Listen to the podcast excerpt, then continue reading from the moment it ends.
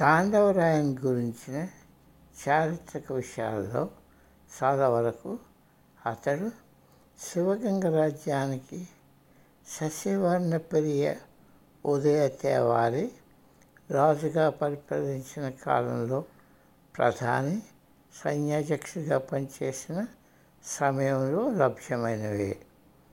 అతడు పదిహేడు వందల ముప్పై నుండి పదిహేడు వందల యాభై వరకు రాజుగా పరిపాలించారు.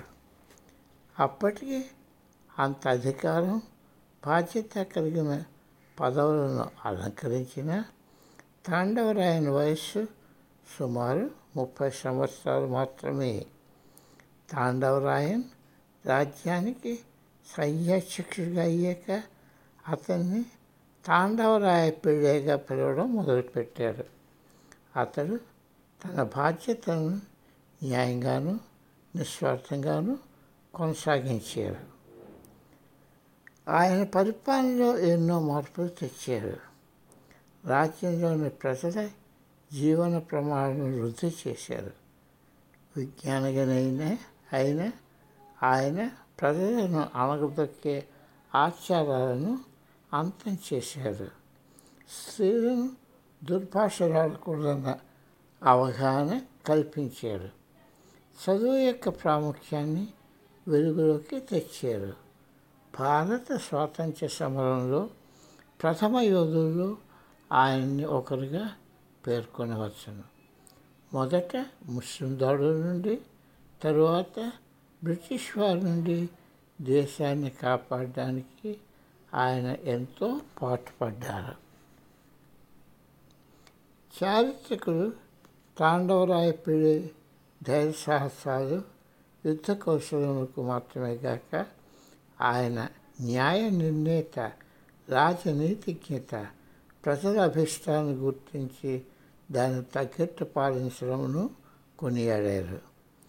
తమ వంటి చిన్న రాజ్యాలు ముట్టడి చేసిన వారి చేతుల్లో పడిపోతూ ఉంటే ఆయన పొరుగురాజు దాడుల నుండి డచ్ ఫ్రెంచ్ బ్రిటిష్ వారు లాంటి పాశ్చాత్యుల వినాశకర దాడుల నుండి రాజ్యాన్ని పరిరక్షించుకోగలిగారు.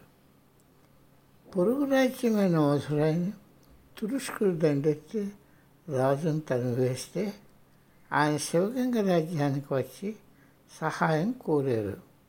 అప్పుడు ఆయన తన సైన్యంతో వారిని తరిమివేసి మధురైని కాపాడారు. శివగంగ సైన్యం వెనుకకు తిరిగి వెళ్ళిపోయాక మరలా ఆ తురుష్కులు దానిపై దండెత్త వచ్చారు మరలా తాండవరాయపల్లి తన సైన్యాలతో వెళ్ళి వాళ్ళని తరిమివేశారు. కానీ ఈసారి రాజ్యాన్ని తన వశం చేసుకొని వారిని సామంతరాజుగా కప్పం కట్టమని ఆదేశించారు.